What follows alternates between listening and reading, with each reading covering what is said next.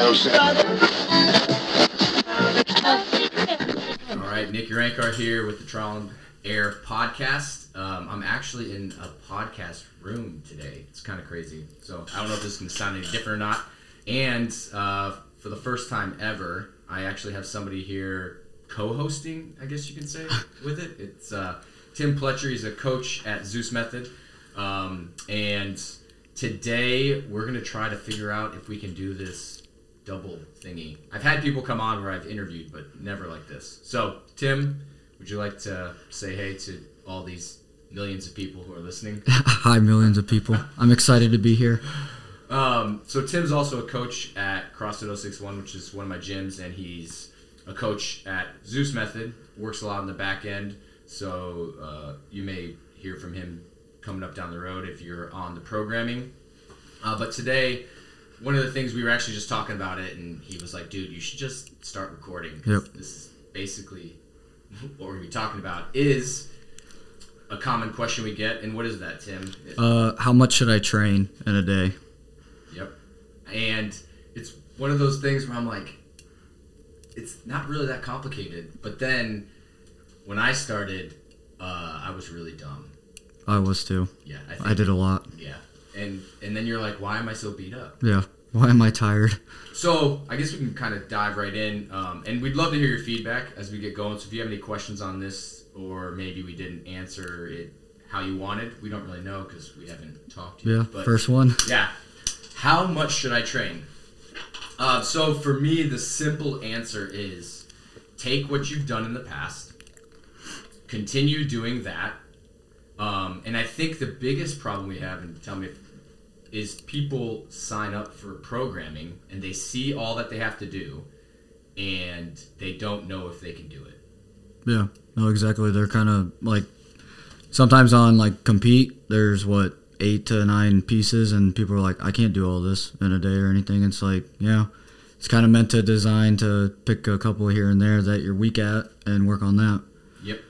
And that's why I think programming, I think if you get on something, it's designed for if you had the time and the ability to do everything, then that's awesome. But it's going to destroy you. It's prepping you for the elite. So if you're used to doing one workout and you join a program, what you should do is choose the thing that you need the most. And if you don't know what that is, ask the coach doing the programming. Yeah. No, prime example, we had uh, somebody at 061 start on Zeus because they wanted extra stuff. And uh, the girl was like, I'm just drained all the time. And I'm like, yeah, you're doing way too much. I was like, what do you need to improve on the most? She's like, weightlifting, gymnastics. Okay, we're running a gymnastics uh, skill program right now. Focus on that. Do the class workouts with the class because it's always fun to work out with people. Oh, yeah. Sometimes training by yourself isn't the most fun, but it's nice to do every once in a while. And then she focused on the weightlifting.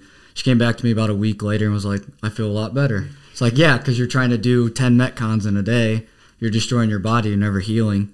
Yep. So yeah, the doing what you need, obviously prime example right there. And then what happens eventually is you're like, okay, but I feel good now. Like I'm feeling better. Maybe it's Yep. been two months, three months, six months, one year, and then you ask the question, well, if I feel good, now what? And that's when you add more. Or, yeah.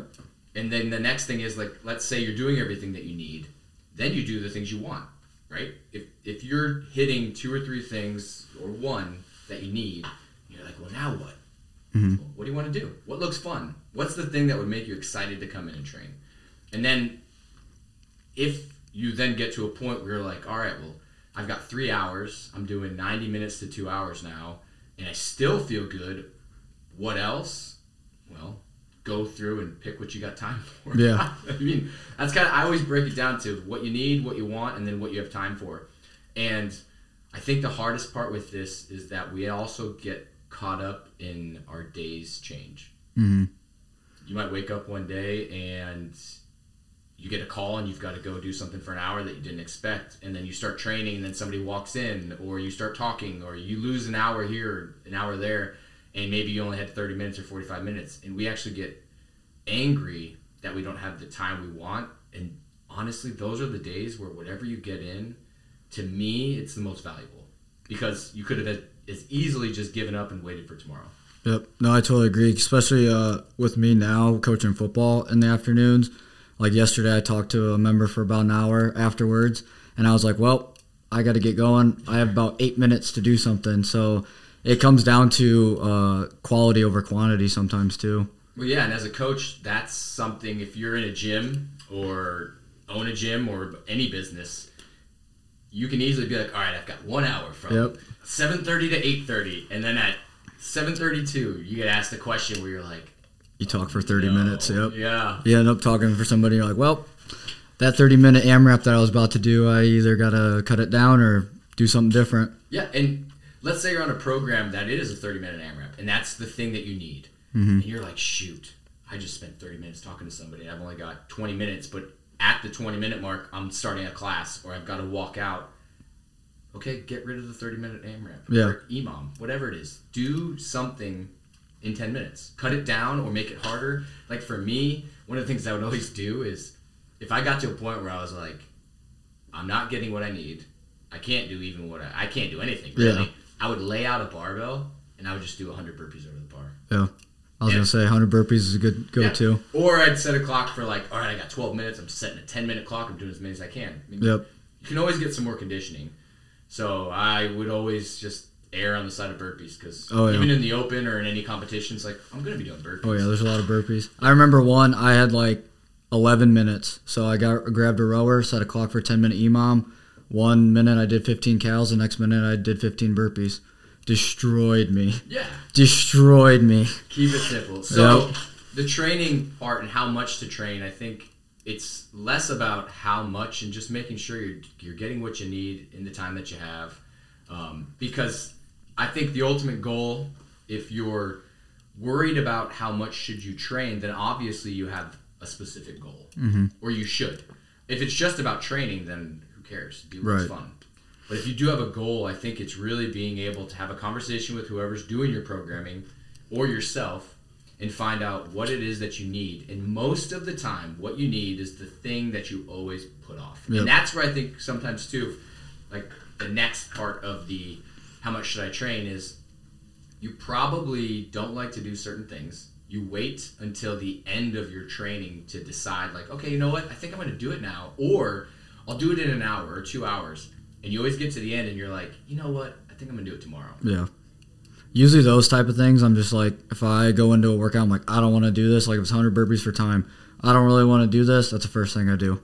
Mm-hmm. Just get it knocked out. It's done. And that's the need. Yep. That's why I say do what you need first, because you won't do it. Yeah. Because then, again, it's easy to push stuff back.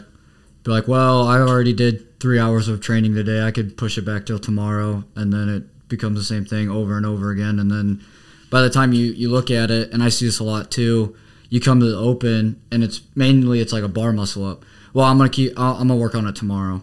And then open comes in. Well, they don't have their bar muscle up, and they're like, well, next year I'll get it. And it's a it's a never ending cycle. So it's like just break the cycle today. Yeah, that's people always ask me. They're like, "How'd you get so strong? Like, what specifically did you do?" The reason that I got strong was because I would wake up in the morning and I wouldn't want to work out. I would literally like open my eyes and be like, "I have to train all day. hmm I don't want to do this." And I had a bigger goal, and my goal was that I had to train. Yeah. So I would come in and do the lowest hanging fruit. Like, what is the thing that's easy? And it would be just lifting. Like, put a bar on a rack, start squatting slowly.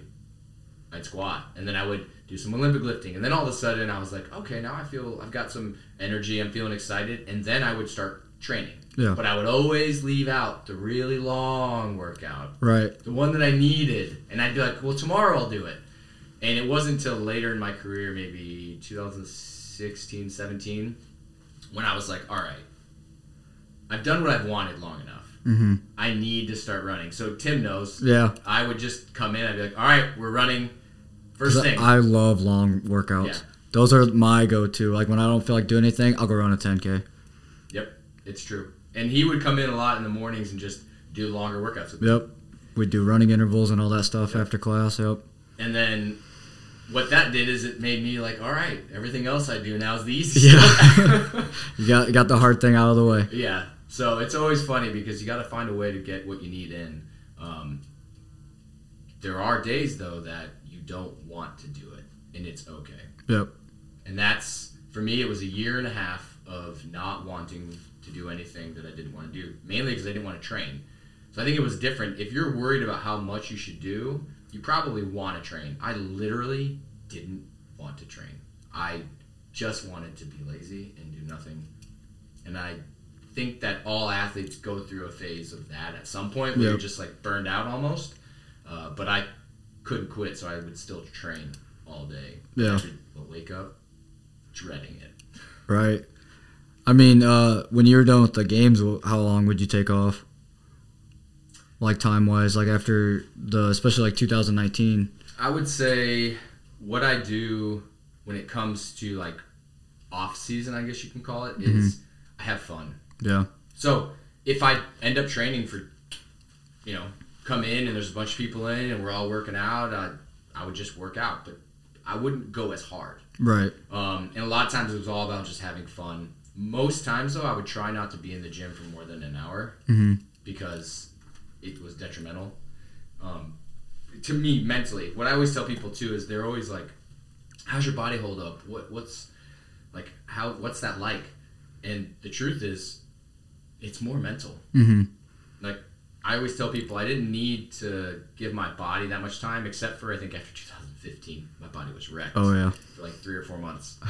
but most of the time, it's a mental deload. Like I just need to not be stressing and worrying about all the things. So Right. that I would say that for me, it's try to stay out of the gym because I'll work out, but I'll do fun stuff, and I always try to ramp it back up. Come like October, Yeah. Leading up to the Yep. open. Yep. When I would mm-hmm. start ramping it up, and then in January, it's like, all right, you gotta go. I remember January first, I'd always tell my wife, all right, I gotta go Yeah. right now. It's the time. Go. She's like, you say that every year. I'm like, oh, I'm just reminding you. Right. That's kind of a good point, though. It, you kind of said something about not going as hard during workouts. Um, I've told, I've talked to some people about this too. You don't have to go all out in every workout because I run into the same problem. If I go like hard for like a month, mentally I'm just drained. Like my body's fine, it built up, it adapted and stuff. But what's your what's your thoughts on like that kind of stuff, like the mental aspect of it? Because you can get mentally fatigued pretty quick. Oh yeah. I when I'm mentally beaten up, I won't even turn a clock on. And it's a It took me a while to be able to do that because Yeah. you're like, but how do I? I was gonna say I, I I just tried to like picture myself doing that. I was like, even if I go for a slow jog, I still gotta time it. Yeah, so I, I had to learn that because it before you do a workout, you have all these expectations. Right. But if you don't set a clock in the workout, you kind of lose them. It doesn't mean you don't push. Yeah. Because what ends up happening is that you always start off a little slower and then you kind of build yourself up into the workout. Right. But it allowed me to be okay with just exercising Yep. right? Not stressing about how much am I lifting, how fast am I going, comparing myself to anything else. It was just like, this is quality work, and I'm Mhm. helping myself. And I think when it comes to training, people either pace all the time or they go hard all the time. Right. And I think you need to take everything as data. And when I say that is you need to be testing different ways of doing everything. So if you Mhm. do a workout and you go crazy on it, the next time you do a similar workout, pace it. Use what you did on the last workout to understand what you do better this time. So for me, I'm always trying to figure out like, okay, is today a day that I can go all out, or is today a day that I need to pace it, or is today the day that I turn the clock off? Yeah. And my goal is to keep it more on the side of pacing and going all out over not having the clock on. And once, you know, October, November, and I get to January, I always have a clock on. Yeah. And I'm trying to go as hard as I can more often. Right. So it's like I push the intensity up, drop the pacing down because my goal is as I get into the open and moving on that I start pacing at that point to find Mhm. out how fit am I now. right. If we always pace, we're just guessing. We're just assuming we know where we are, but the goal is is that your paces increase. Yeah.